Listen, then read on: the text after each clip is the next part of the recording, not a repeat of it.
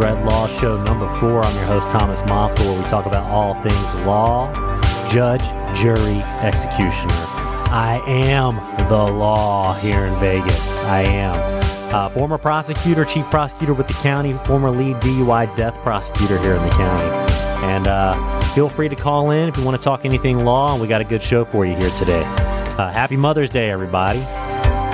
Um, here we are. We're going to talk a little bit about public deterrence. You know, I made the paper again uh, this week. The reporters were talking about me, and they were saying that I sentenced a girl back in 2018 when I was a prosecutor.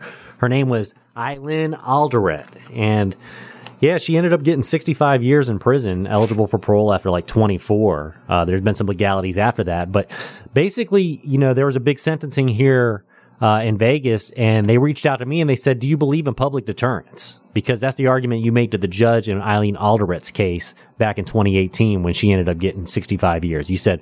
Uh, sentence that is retribution reflects retribution, meaning justice to the victims, the eye for the eye, uh, mentality, and also a sentence that reflects uh, public deterrence. And so they they asked me, they like, do you still stand behind that? Do you think that public deterrence works? And I want to know what anybody thinks out there. Do you think that sentencing for public deterrence works? Uh, I told the paper flat out, Las Vegas Review Journal. I said, no, it does not. It doesn't work. And, you know, I've been in front of judges who've said that it doesn't work. They question it. And I've been around long enough to know that people out there are not thinking about uh, criminal punishment when they're out there committing crimes. They're not. Uh, the number to call if you want to join this conversation, 702 221 7283. That's 702 221 7283. But does public deterrence work? Um, I'm here to say that no, it doesn't. Not in the sense that the harsher the criminal punishments are, uh, the the less crime that we're going to see out there. We've been raising criminal punishments in this country for uh, ever since you know the 18th century. We haven't really relaxed them. And when it comes to DUI laws, I think this is why they reach out to me because I'm the former DUI death prosecutor. Uh, do I think more stricter, harsher punishments are going to work? Absolutely not. They're not. Um, if you disagree with me, call in. We'll have a debate about it. But I don't think people out there are not deterred from crime so much when they think that they might be punished harshly. What deters people is they think they're going to be caught. Okay. Even if it's a minor punishment, if somebody thinks they're going to be caught, they're going to be deterred from committing a crime.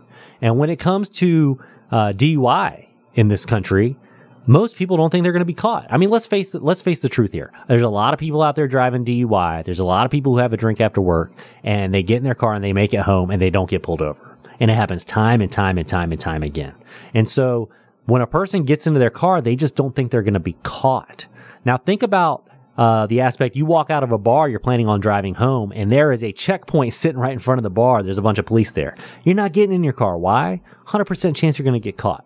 So this idea of public deterrence has really lost favor in uh, American criminal justice system. Uh, there's been a you know scientific research has come out, most of it associated with the death penalty. Um, uh, there's a lot of scientific empirical evidence showing that the death penalty does not deter crime at all because nobody is stopping from murdering someone because they think the death penalty might be on the table. Um, and I think you don't need a lot of scientific research to back that up. I think that makes sense in everybody's head uh, that you're not thinking about the death penalty, right?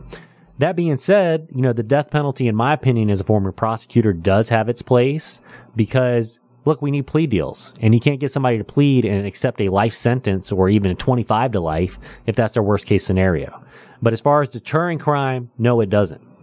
So a few things when I sentenced Eileen Alderette is this. Look, this is a girl who was high on marijuana. We got the chemical test back on her. She was obviously she had just smoked a bowl right before she got into her car. She had just smoked some marijuana before she started getting out there on the streets and she was going 110, 120 miles per hour. It was about 7:30 in the morning. School buses were crossing the street and she was running red light after red light after red light. We had this on surveillance. We had witness statements saying this. Uh, we had one piece of surveillance from a convenience store that caught her, uh, at a red light, she actually swerved into the left turn lane because there was nobody turning left and went around the traffic stopped at that light. Come to find out, you know, she, she T-bones and rams this car. It's a mother, father, and their eight year old son. They just dropped their other son off at school, their 13 year old, I think. Maybe he was a little bit younger. Uh, but it killed the eight year old boy and it hurt the mom and dad. And she was high on marijuana. And come to find out when they interviewed her, she was late for work. This is why she was racing up the street at 110, 120 miles an hour. Okay. And she had been late a few times and she was on her last, last chance. And so she decided to, to, to drive like that. And what we did is we charged her with second degree murder. Uh, with use of a deadly weapon. And this was a push that we were making at the DA's office at the time with Steve Wolfson because we were trying to deter this kind of conduct, right?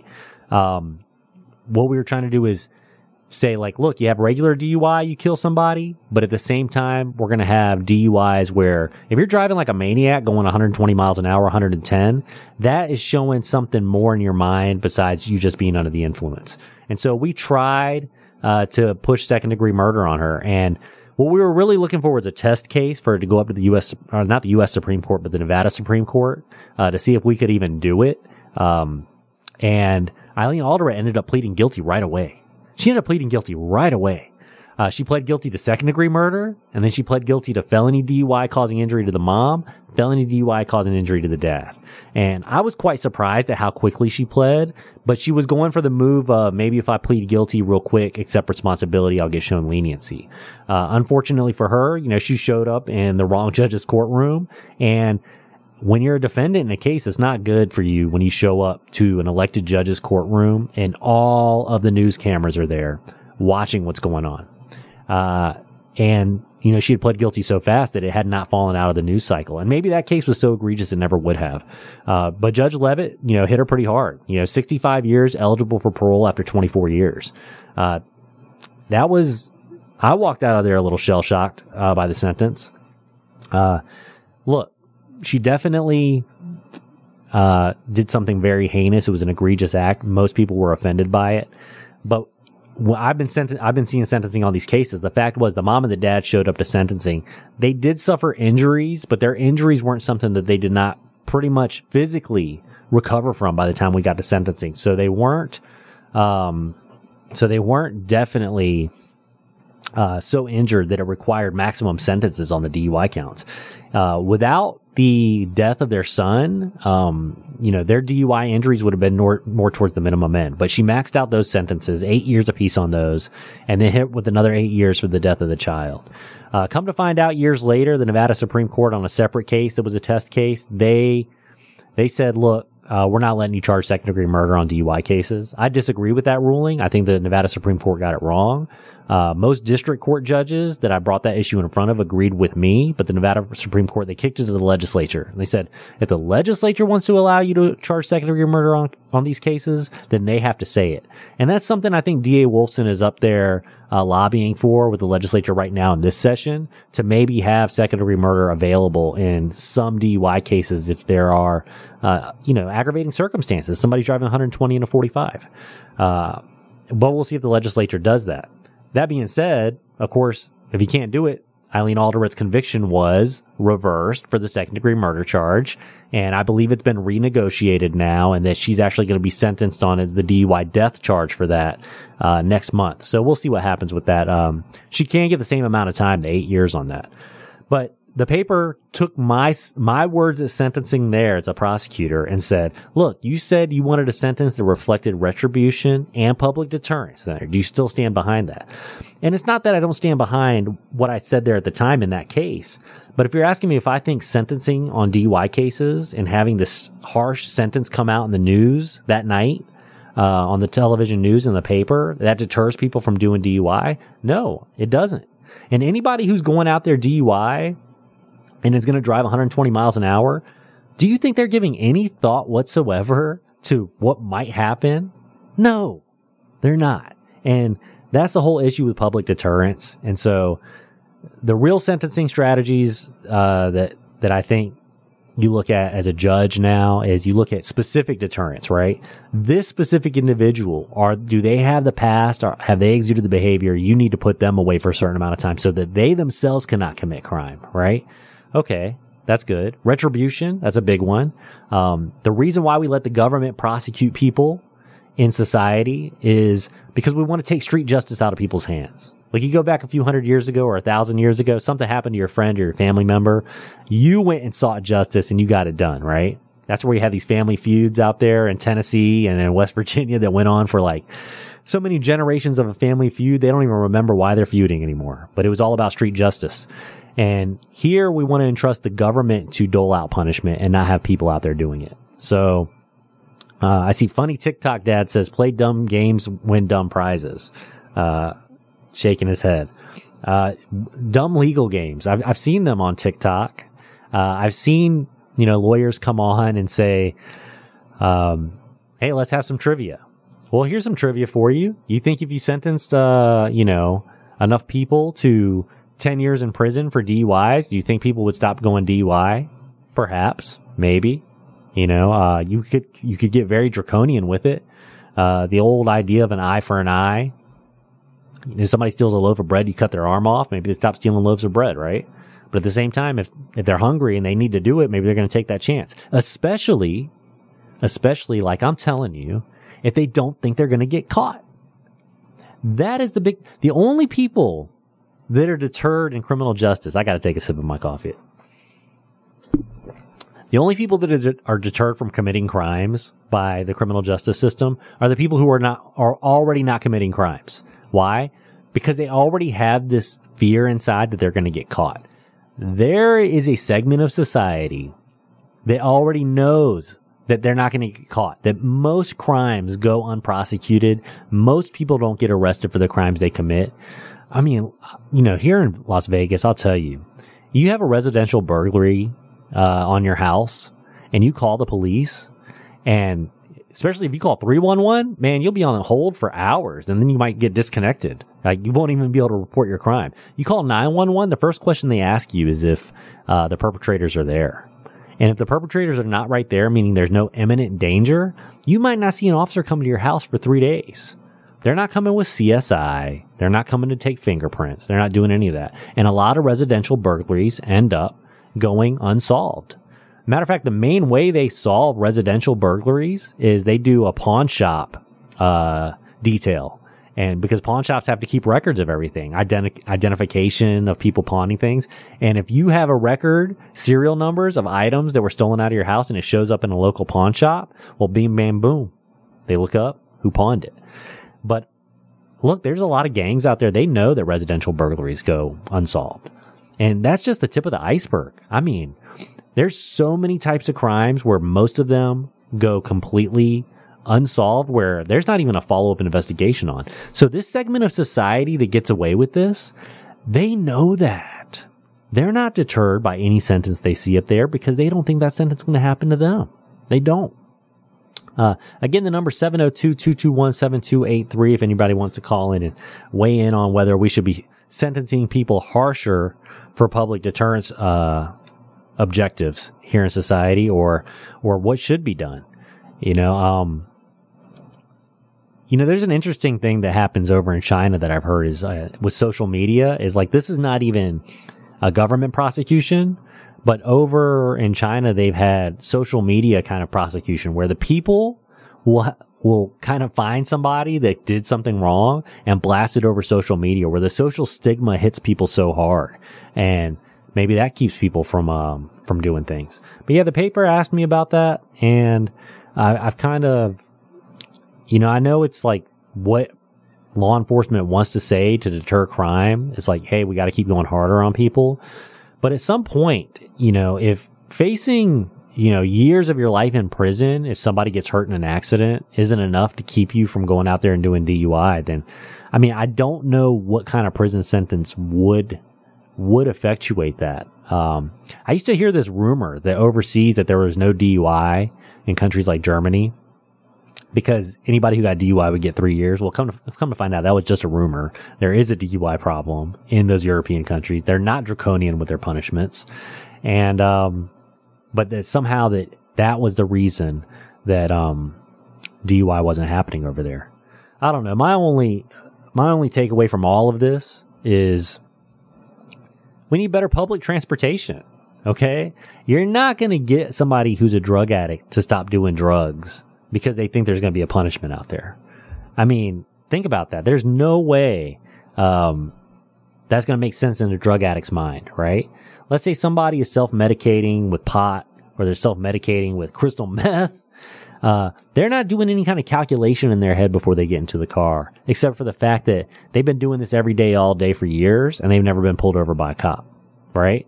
Uh, or they got pulled over by a cop and then it was some kind of misdemeanor offense and no big deal and they'll just deal with that. But one out of a thousand times they got pulled over, uh, that's not enough for them. So, yeah, the paper got a hold of me and they used my words against me. And you got to be careful what you say out here nowadays, I guess. Uh, but I'm done with that. You know, I'm I'm done with uh, not telling people what the reality is of what's going on in the criminal justice system. And I'll tell you, you know, I get interviewed uh, by the RJ and I get interviewed by Channel 8 and I go out there and I, and I tell it like it is. And I always get the same reception when I go to court, you know, judges, other attorneys, they, they pull me aside. They go, you ain't lying. You ain't lying. You know, and that's the thing. And, you know, I've, you know, sometimes I tell judges, I go, Hey, how come you don't just come out and say it? And they say, well, maybe when I'm, you know, I'm retired. There, there's a saying in law. We have this, this thing you hear, objection, hearsay in court. You can't say that in court, hearsay. And that's because sometimes it might be unreliable, but there's something called a dying declaration in hearsay law. And the dying declaration means if you're on your deathbed or you at least believe you're dying and you say something, and then they can use that statement in court without you being there because it's that trustworthy. Because when people are dying, that's when they're finally going to tell the truth. Mean, you see these tell alls by people after their career's over and they start saying everything that they saw and everything that happened. But of course, it's 10, 20 years after the fact. You know, uh, people aren't really paying attention. But that's the thing. So first you have people within the system that don't want to ruin their careers, right? So they're not going to come out and tell you the whole truth, nothing but the truth. So help you God. And then you also have the media, right? The media is not going to tell you everything they know because they don't want to burn their sources, right? I, I mean, I was, we're talking about the White House media. You know, they're up there. When they release something, they are saying, uh, they're giving you like 10, 20% of what they know. I was listening to, uh, Stephen A. Smith talk. He was doing some interview, I think with JJ Redick. And Stephen A. Smith was saying like, yeah, when he's, when he's talking on, uh, SportsCenter or ESPN, he's only giving you like 20% of what he knows because he's not trying to burn the people that he gets the information from, his sources people that trust him. And since they trust him not to disclose every single dang thing that he knows and to be judicious about what he's disclosing, they give him more information. That's what goes on with the media here in criminal justice too. Right? They, the media doesn't even want to disclose everything they know, and they're not even getting everything that the insiders know. And so the public is getting just this minute, minute little sample of what the truth may be. And I'm tired of that you know, and I get why nobody wants to come out and do it because no one's paying attention anyway, right? I could tell you the most, the things that would blow your mind right now here on Sunday radio. And, and you know, it wouldn't make a difference in society, right? It's like it's out here. It could ruin my career. You know, it could ruin my future opportunities because they go, Hey, this guy runs his mouth too much. I'll tell you, there, there was a case in point. Uh, I came out against Nevada Highway Patrol about something they really gapped in an investigation. And they literally said that they were considering making a position for me to uh, come and help them shore up their investigations, to prosecute, to do better investigations, to make their cases tighter and not mess up the big cases. But they, they said, no, we're not going to uh, create that position because you talk too much. Because I told the news the truth about an investigation. Well, here's some truth about that. All the changes they told the news they were going to make, all the changes they told the victims that they were going to make so that this wouldn't happen in the future. A year later, a year and a half later, one of the victims contacts me, says, can we have coffee? I said, yeah. We go down, we have coffee at this spot over in, uh, Boca Park.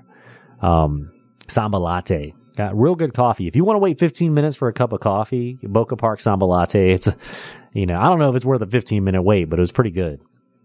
But she said, hey, you know, she lost her husband and she had really tried to fight the fight to make changes and she'd just run into roadblock after roadblock after roadblock.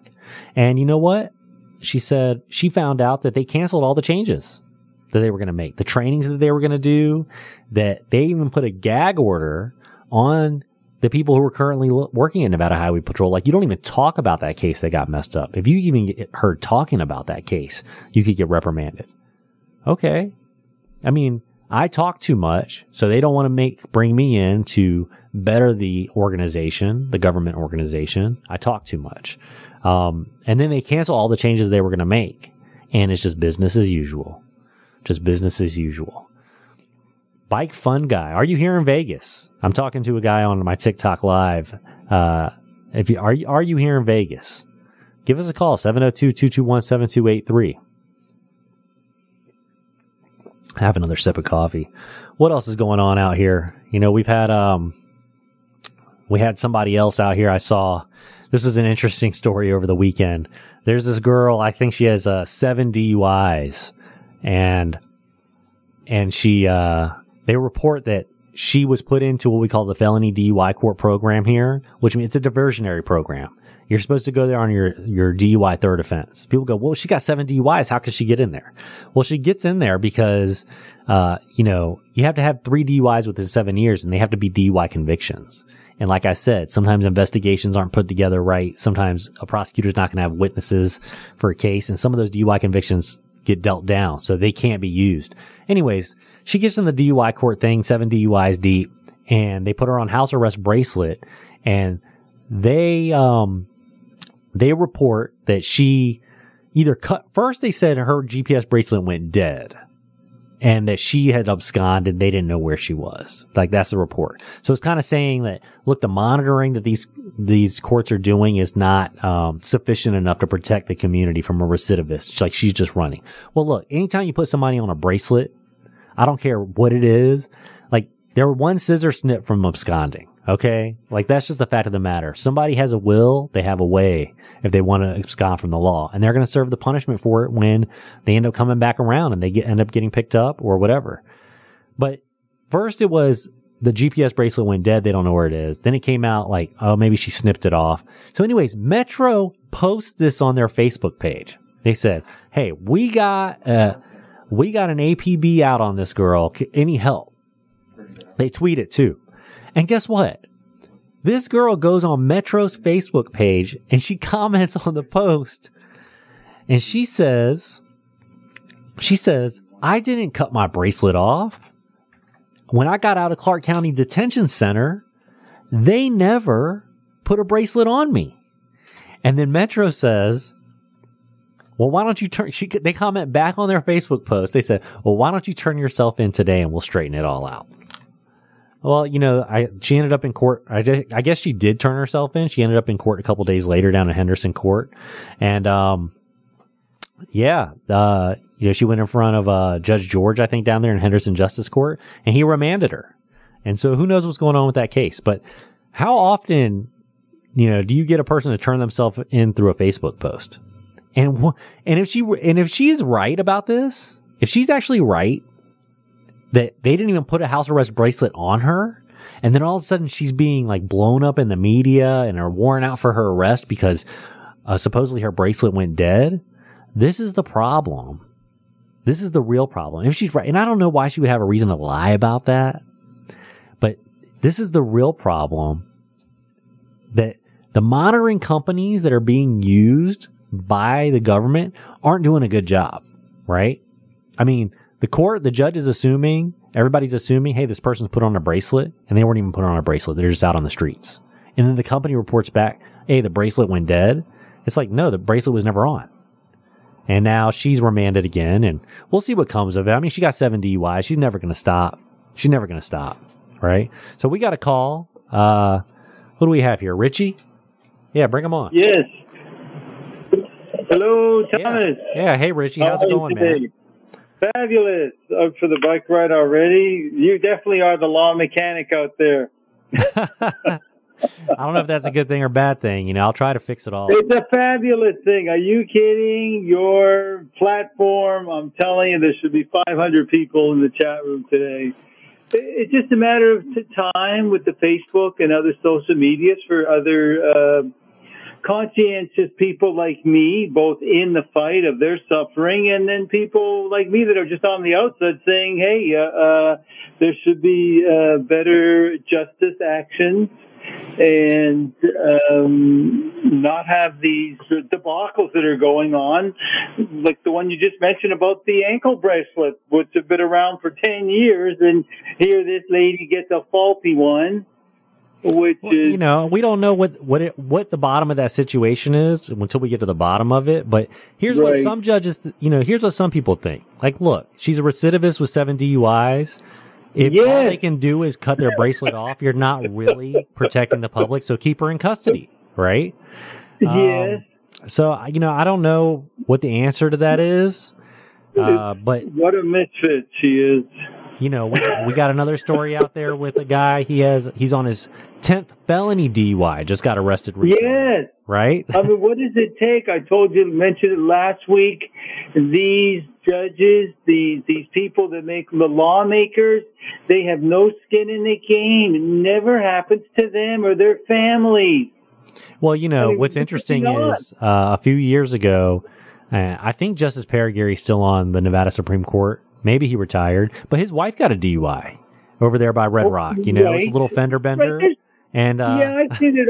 Okay, right. you know, we got we, we got too. what happened with we got him? we got Gary Hargis, who is pretty much like the police chief down there in Henderson.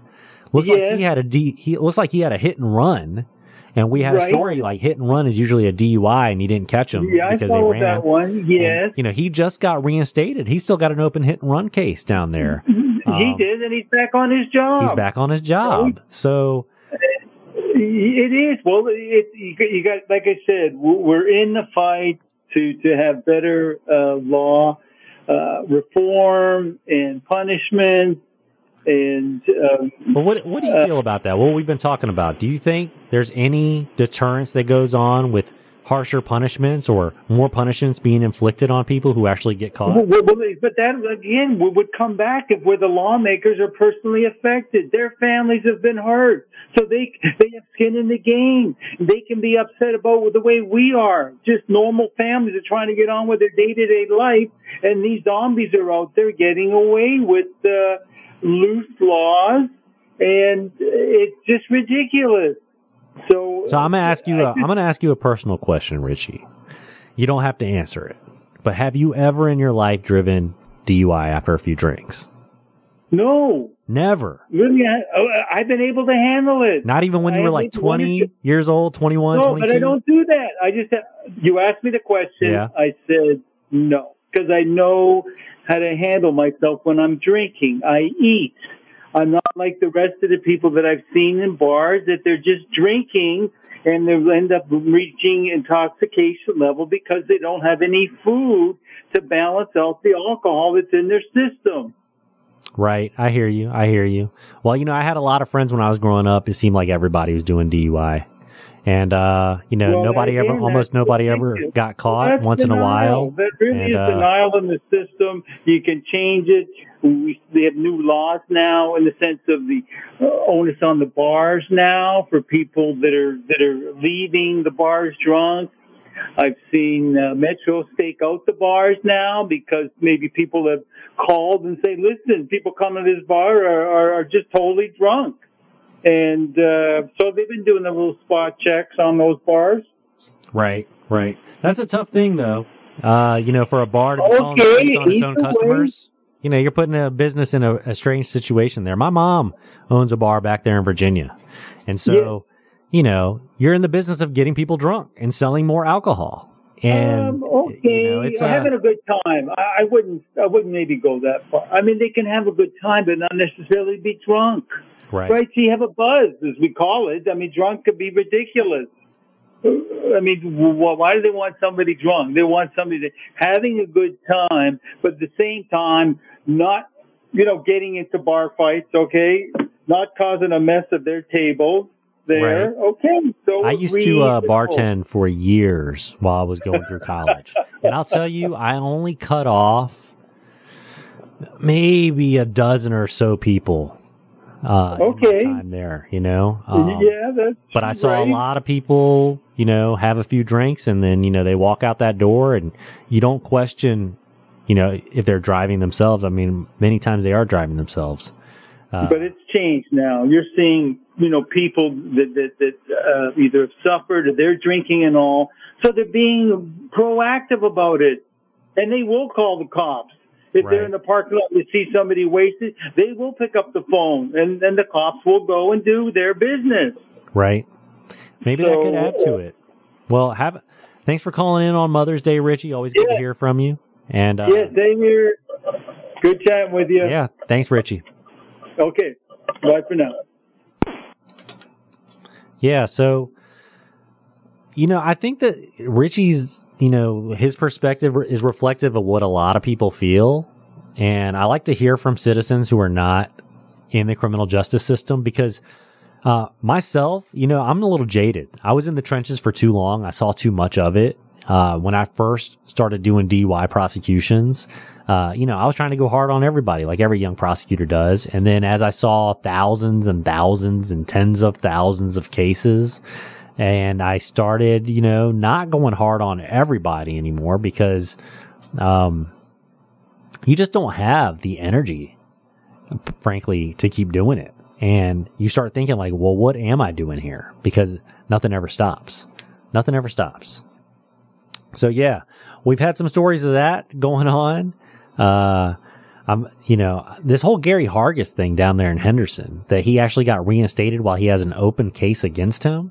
I don't know how the Henderson Municipal Prosecutor's Office can continue on to prosecute him when he is going to be reinstated uh, back with his job with the Henderson police while this thing is going on. I think that's a little bit of a conflict of interest.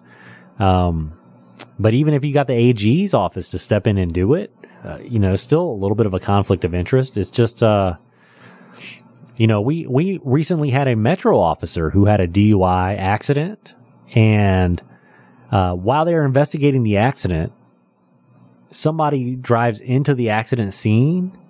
And then there's another uh, I, I don't. I, th- I, think somebody got hurt. I don't think anybody got killed, but somebody got hurt, and it was like, okay, you know, because the metro officer got into a DUI accident there where nobody was hurt, and then another DUI driver came by, did not see the accident scene, drove in, and then hurt somebody in the accident scene. You know, that's uh, when you have your own law enforcement, um, doing this stuff, it just goes to show, like, there's a lot of people normal people out there who are exhibiting this behavior.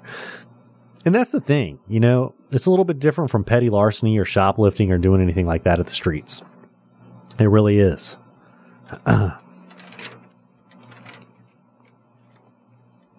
yeah, public deterrence. I'm completely off that wagon. I believe, you know, you try and get some justice for victims in the family. If they feel like they've gotten justice, then, um, then that's good enough for the system. Uh, I think if somebody's a seriously depraved individual, you try and keep them off the streets as long as you can. That's called specific deterrence. Um, but yeah, this idea of um, public deterrence, I kind of like toss that out the window when it comes to sentencing people.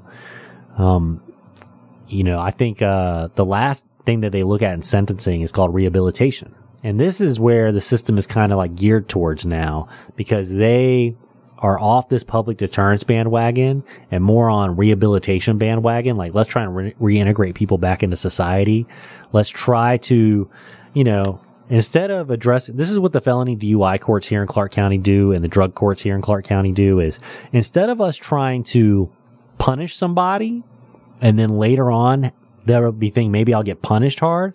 Why don't we get them into therapy, rehabilitation, monitor them and get them to start adopting a different lifestyle and be able to fix a lot of what these mental issues are going on in their head, which is really causing them to use these substances in the first place. And then if you can make all those changes, then a person can come out and not, you know, be DUI or, um, be so destitute that they're stealing, breaking into people's houses and stealing to support their drug habit. That's the idea behind it. Uh, that's the way the pendulum has swung and um, that is um, you know, the trend in criminal justice. And we'll see, we'll see how it goes. You know, I, I spent a lot of time in these specialty recovery courts and I went a lot to a lot of conferences and look, I think there's something to be said there. You know, I mean, I myself, like anybody out there, if well, there's a saying, if you haven't checked it out, there's this doctor, Gabor Mate, and he's like an addiction specialist, but he wasn't an addiction doctor and he's not a psychiatrist or psychologist by trade. He was a family practitioner for years. And what he did is he started seeing his own patients over 10, 20 years go from healthy individuals and gradually fall into like, uh, you know, disease and things like that, addiction. She, he would see this stuff. And he makes a good point. He says, look, look, a lot of physicians, it's like, it's like you, when you get to a specialist for, let's say cancer, like you're coming to him, like everything's already fallen apart. And that's when you come to him. And that's all he sees are people who are already hit that level. But Gabor Mate had seen things, how they progress. And he came to this conclusion and is gaining, gaining a lot of favor in society. And it has to do with addiction. Is like, look, you, nobody gets out of their childhood unscathed. Nobody gets out of there untraumatized. You think you look back on your childhood and say, Oh, my childhood was good. Well, okay. But in the mind of a child, even if all things considered, you had a great childhood, in the mind of a child, something very, very innocent could be very traumatizing to them in that moment. And you as a person carry that on through, throughout your life. And that's where a lot of self medication comes in is people haven't gone back and really processed this trauma from early in their childhood. So that's the idea that I get behind with these recovery courts is like, look, there's a lot of people out there self-medicating and they don't know why they're doing it. And they don't even know that they're self-medicating, right? And so once a person can realize like, this is why I'm smoking so much marijuana. This is why I'm drinking alcohol. This is why I'm doing, uh, I've escalated up to methamphetamine. You know, this is, this is why I'm doing that. It's really escapism, but what are you escaping from? And if you can process some of that trauma. And so that's what we try and do in these recovery courts is we get people in, we get them put in with therapists and they start processing some of this old stuff and they start realizing what triggers them, why their, their stress responses is to go reach for that bottle of alcohol. And I looked at it as a prosecutor the other way too, where it's like, okay, look, this person's committed a bunch of crimes, a bunch of DUIs. Now they're going through this three to five year treatment court, which is a lot of money, a lot of therapy, a lot of monitoring, right? I mean, just invasiveness. That alone, like even if you go back to using, don't go back to driving when you use. I looked at it like that, right? Maybe this one person, that punishment of a three to five year program, like they're not going to go back to doing that. So I looked at it from that perspective.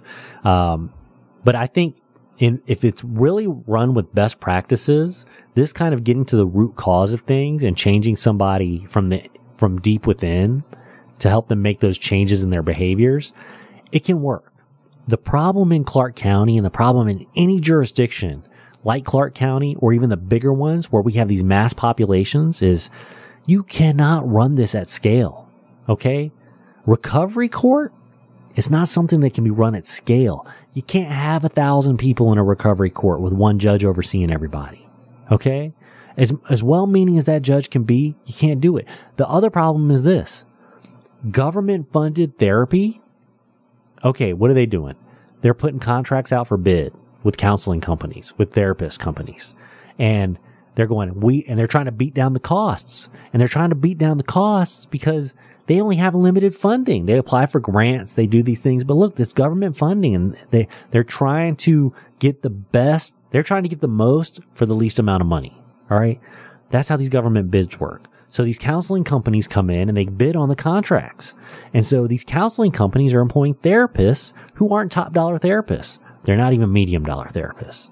If I'm going to be real frank with you, it's usually a lot of therapists who are coming in and they are kind of getting their first experience out of school, right? I mean, we all been there in our careers. You go somewhere, I'm doing it for the experience. Once you get the experience, I'm trying to move up, upward trajectory, right? Hopefully one day I want to run my own practice, but they're not staying there. So what I hear from all of these participants, and I saw it firsthand because I staffed the court as a prosecutor, is their therapist is changing sometimes every month, every two months, every six months And for anybody out there, if you've ever gone into therapy, it's like it takes a long time for a person to build trust with the therapist they see every week. It takes a long time for even if you build, even if you trust that therapist 100% off the bat, you're meeting with them one or two hours a week. Let's say even five hours a week, something intensive, 10 hours a week. It still takes that therapist a while to get to know you, right? And really what your past history is and for all that to come out. And then it's like you spend that time getting to know a therapist and a therapist getting to know you.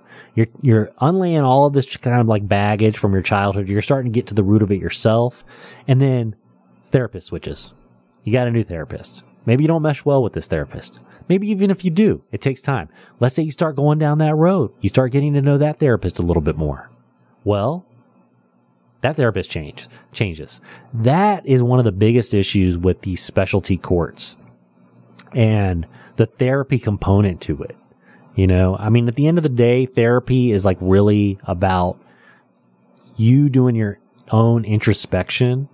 Uh, it's the idea of like a psychologist having you lay on the couch and the psychologist sits back and just kind of reads. You know, I saw this thing that was really funny. Uh, I forget what movie it was, but the psychologist is pretending to take notes the whole session. And when you look down, they're just doing sketches. They're just sketching. They're not even really taking notes because really it's just this idea of someone's listening to you, but you're listening to yourself talk and you're working things out in your own head. But you still need to have trust. It's hard to start off with therapist after therapist after therapist. And again, these are a lot of these are new therapists. Like just because you came out of school and you're licensed to do therapy, like there's an art to it. You know, that's like if I was a lawyer I came right out of law school. It's like I have my law degree and then you hire me on a case. It's like there's an art to the practice of law. There's a reason why somebody like me who's been in the game for, you know, going, man, I don't even want to say how long it's been, but over a decade now, like really been in the game, like I'm going to know the nuances of the art of the practice of law, right? And that's the same thing with these therapists. And so recovery court means well.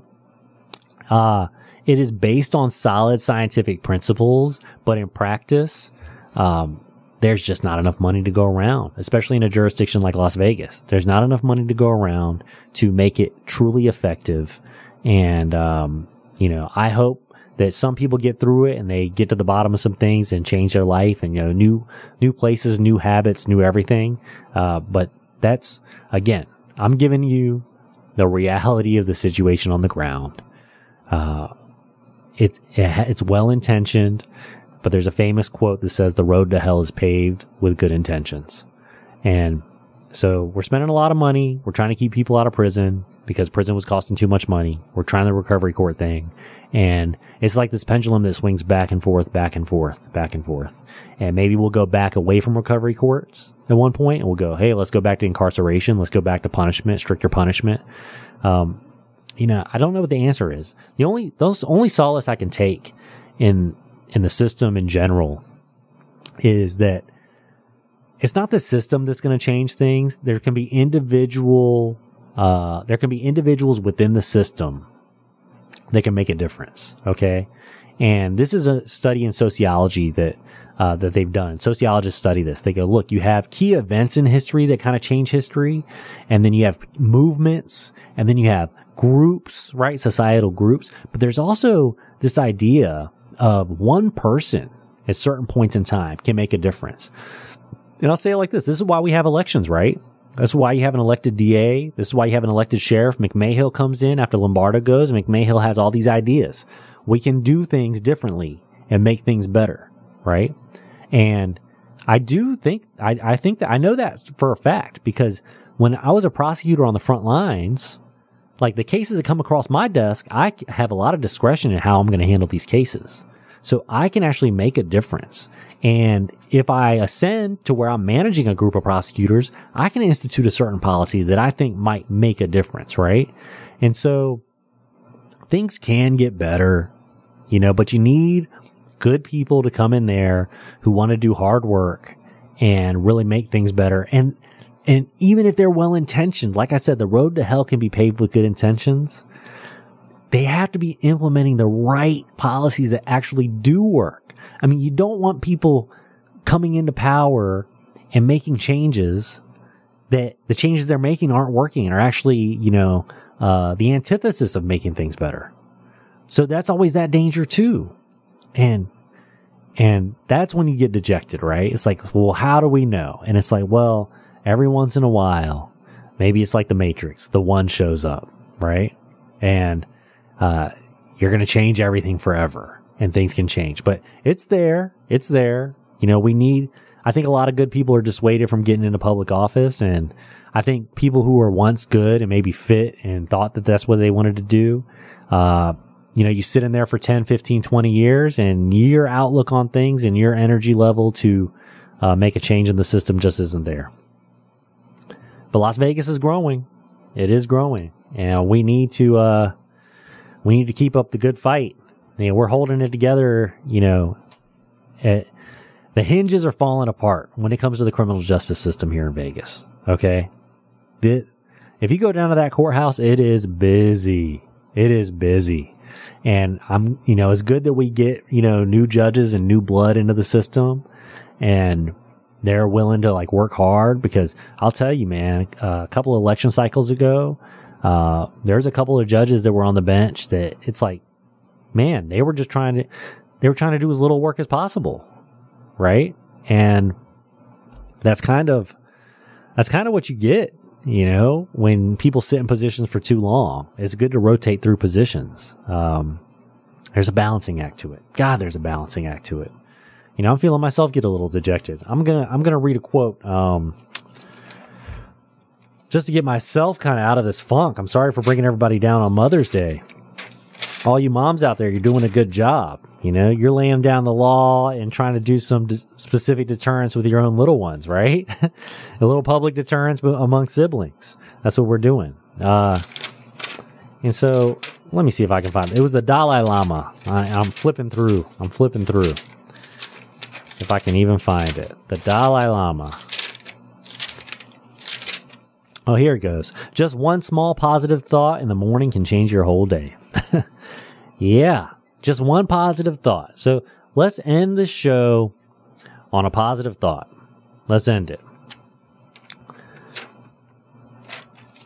I got one. Let me see if I can get one.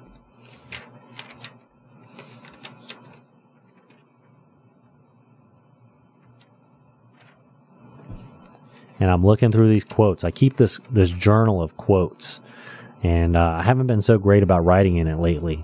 I really haven't. Uh, but I, I tried. I try to keep it here. Let me see. All right, here we go. The golden rule. All right, this is something I wrote down, so it must have been important to me when I read it at the time. The golden rule has nothing to do with being nice. The rule is an equation, it's not an injunction. You're morally obliged to bargain on your own behalf as you can with friends, family, and lovers. Otherwise, you become a slave and the other becomes an oppressive tyrant. Think about that. The real mark of the golden rule, right? You got to love yourself as you would love your neighbor. So bargain on your own behalf out there. And uh, Numchuck's telling me we got five minutes. Oh, here's one. I've been wanting to share this with everybody. There's a old Greek god uh, mythology, this Greek myth of Sisyphus, and I wrote this down. This might this actually I, I attributed this to me. Attributed this to me. So, look, don't be Sisyphus. You cannot cheat death. Accept your mortality and stop doing what you know you don't want to do. The word Sisyphean, Sisyphean it's used to describe a task that is laborious and futile. Now, one thing about Sisyphus is that he cheated death. Okay. He tricked Zeus twice. Uh, he tricked Hades and he cheated death. He was supposed to die and he came back. And when they found him, they had him do the futile task of rolling this boulder up a hill over and over and over again. And right before it'd get to the top, it'd roll down on him. And you have to do it over and over again. And that was the tale of Sisyphus. And so look, if you're if you're out there and you're living life and you're not liking the way life is going, and you're looking at your life path and going, "Hey, this this five ten years from now is not going to work out to where I want life to be," stop doing it. Change your path. Okay, accept your mortality. You only live once. Change your path now because people underestimate what they can accomplish in ten years. but they overestimate what they can get done in six months or a year. And so what happens? You go, oh, I'm going to get all this stuff done in a year. It's not going to happen, right? But in 10 years, if you have a 10 year, a life is long perspective, you know, not this life is short, I'll die tomorrow. No, life is long. I'm going to live another 60 years. And anything I want to make happen in 10 years, I can make happen. Think about that. There's a lot of value, immense value in knowing what you do not want to do. Okay. So go out there, try things, figure out if you like it or if you don't like it. Cause either way, I mean, you're real lucky if you figure out what you like, but if you figure out what you don't like, look at that. There's immense value in that. I know I don't like that, right? I mean, look at me. I actually miss being a prosecutor. I do. I miss prosecuting cases. There's aspects of the job that I don't miss, but I'm kind of figuring out what I like, what I don't like. Okay. And the more I figure out what I don't like, the more I know how to curate my life and go into something else that I do like. So we're trying to put this show together for you. You know, we're going to keep working on it. We're going to keep improving. Like I said, I'm not coming in here going, Hey, week one, week two, week three, week four, this is going to be perfect, but it's going to get better little by little, one foot in front of the other. And I always say this peace equals pace. Go slow, homie. All right. Go slow. The fastest way to get to where you want to be is slow. Slow consistency over time trumps speed every time. And I see Numchuck. He's looking up, up at the clock. He wants to play this Judge Dredd music. Play a little bit of that Judge Dredd. All right. Maybe we'll go back to that time. Maybe that's what everybody wants out here. Maybe that's what Richie wants. He called in. Let's overthrow the Constitution. Let's have judge, jury, executioner out there on the streets. And let's stop taking letting this Fourth Amendment get in the way. You know, like with Henry Ruggs, the search warrant issue got in the way. Let, let's stop letting this, the Sixth Amendment get away, get in the way. You know, these prosecutors like myself, many times I did not have witnesses in court, so people got deals of the century uh, because their defense attorney was willing to take it all the way to that trial date instead of just pleading their guy. And let's get rid of the Sixth Amendment, you know, and uh, let's get rid of the Fifth Amendment. Because I'll tell you this, F. Lee Bailey said this, the famous defense attorney. He goes, Look, we don't do things efficiently. The Constitution is not about efficiency. Okay, I'm going to tell you that. We investigate a crime like this. We develop a suspect, and then he's able to say, I don't need to say anything. And then you got to figure out a way to prove it against him. The most efficient way to solve a crime or to prosecute somebody is this. You force somebody. You go right to the suspect. You must give us your story. You must, right? You don't have the Fifth Amendment.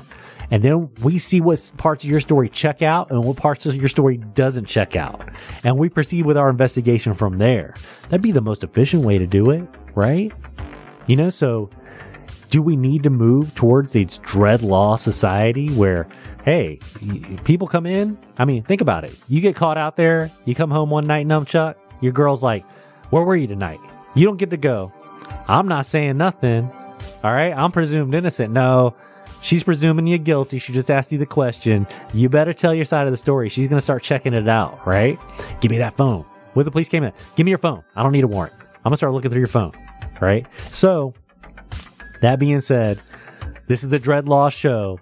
I am the law here in Vegas. Thomas Moskal, LasVegasCriminalLawyer.com. Uh, subscribe, YouTube channel, Las Vegas Criminal Lawyer Thomas Moskal. I'm trying to put out some good content. Hit me up on TikTok. Follow me on TikTok. Uh, I've been a little behind it, but remember, pace equals pace. Peace equals pace. I'm going slow with it. I was trying to bang out a lot of content, but you know what? If I'm not enjoying the road that I'm on, I'm getting off that road. Okay? Or if that road gets a little bumpy because I'm going 100 miles an hour, I'm going slow, homie. Drive slow. You never know. Until next week, I'm here. Uh, give me an email, you know, LasVegasCriminalLawyer.com. Shoot me an email, shoot me a text. I'm here.